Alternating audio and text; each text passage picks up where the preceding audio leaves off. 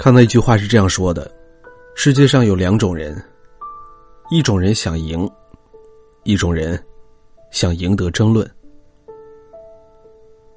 很多时候，在那些根本不在同一频道的人面前，凡事都想争个明白，其实不过是在自寻烦恼罢了。今天的文章说的就是这个道理。记得大学毕业。刚进公司的那一年，有一天，我和胡歌到外单位去办事儿。事情办完之后，我们开车来到了停车场的出口处，一个带着红袖章的老人过来跟我们收费。明明我们的车才停了半个小时不到，老人却硬生生的要收我们三十块钱。我不由得嘟囔了一句：“你们的收费实在太不合理了吧？”老人斜了我一眼，二话不说，把停车场的闸门给关上了。一个人走进传达室，悠哉悠哉的喝着茶，意思是在说，在老子的地盘，你们都得听我的。今天不把钱给交了，你们也休想离开了。我正想下车找他理论，胡歌却适时制止了我，一声不响的把停车费给交了。顺利离开之后，我向胡歌抱怨说：“明明道理就在我们这儿，为什么要向他妥协呢？谁怕谁啊？大不了跟他耗下去呗。就算要交钱，也要让他出示物价局的相关证明以后再交也不迟啊。”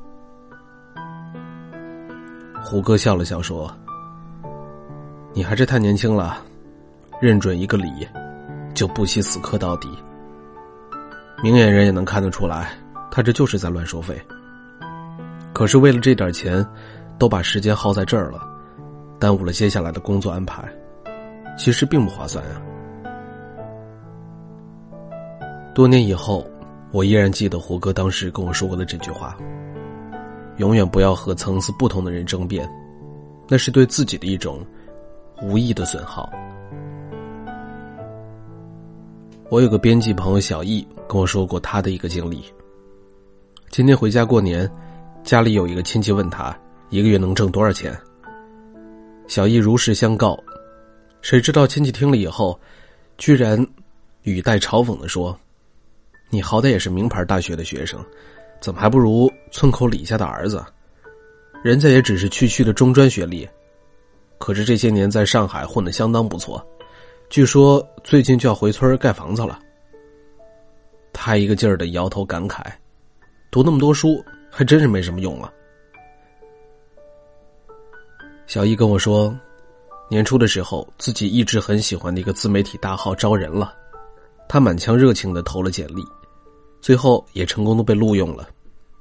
虽然这份工作起步的工资并不高，也经常需要加班加点，可是每天能够和一群志趣相投的同事一起共事，他感觉自己过得还是挺充实、挺愉快的。可是听了亲戚的一番话，小易真的急于想为自己辩解一番。最后想了一想，还是作罢。小易的亲戚以挣钱多少来作为评判一个人是否成功的标准，而小易更加看重的是工作能给他自己带来的价值和前途。两个人的认知水平的差异，决定了彼此很难聊到一块儿去。在那些根本就不在同一频道的人面前，凡事都想争个明白，其实不过是自寻烦恼罢了。前段时间，昆明发生了一场惨剧，昆明发生了一场悲剧。二十八岁的演员刘杰，带着未婚夫去医院看望生病的外婆，在住院部楼下遇到了一名醉汉，只因为不小心碰了一下，醉汉就骂骂咧咧。随即，这对情侣和醉汉理论了起来，结果醉汉二话不说，抽出刀子，冲着女孩连捅两刀，一刀心脏，一刀脾脏。但是醉汉仍然不罢休，追着刘杰未婚夫一路砍杀，导致未婚夫在逃命中腿部被砍了三刀。原本挺幸福、挺美满的两口子，就因为一场无谓的争执。而变得家破人亡。不禁令人唏嘘万分。这让我想起了美国第十六任美国总统、黑人奴隶制的废除者林肯，说过了一句很形象的话：“与其跟狗争辩，被它咬一口，倒不如让它先走。否则，就算宰了它，也治不好你被咬的伤疤。”同样的，你和什么层次的人争辩，就注定了你将会沦为什么样子的人。不是所有的人都处于同一层次。当你在生活中遭受到不被理解的时候，先不要急着去争个输赢。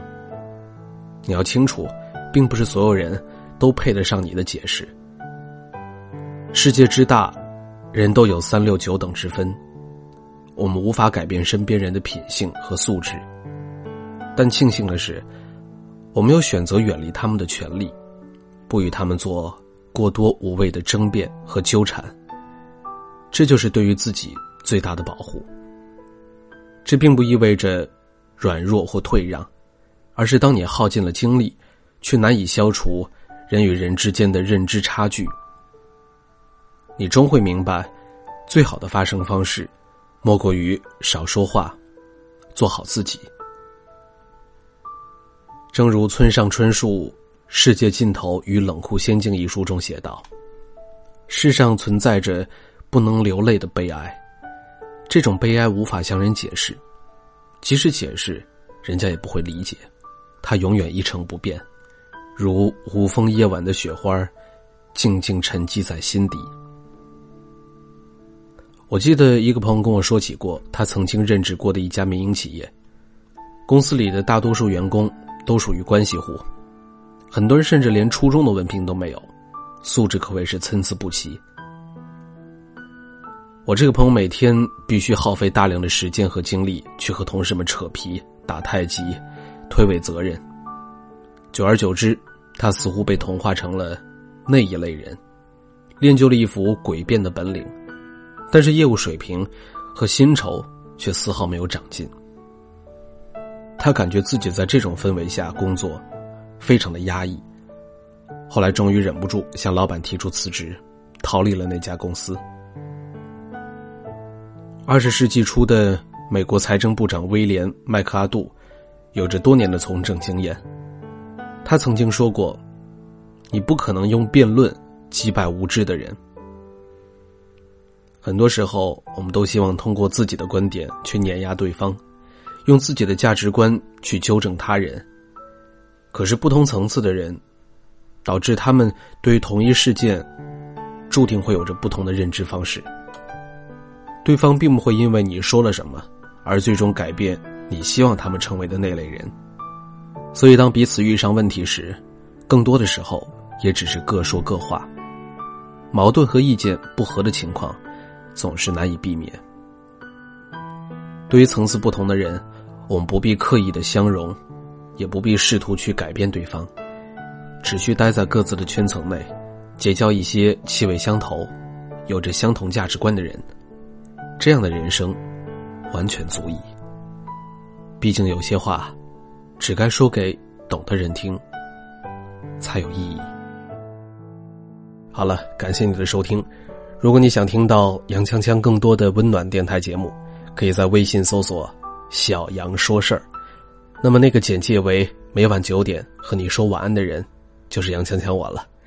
希望我的声音能够温暖到你。我们明天再见。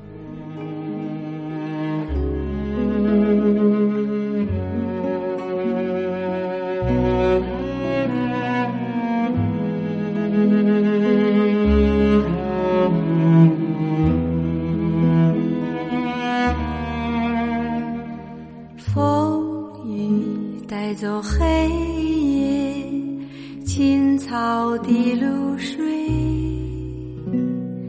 大家一起来称赞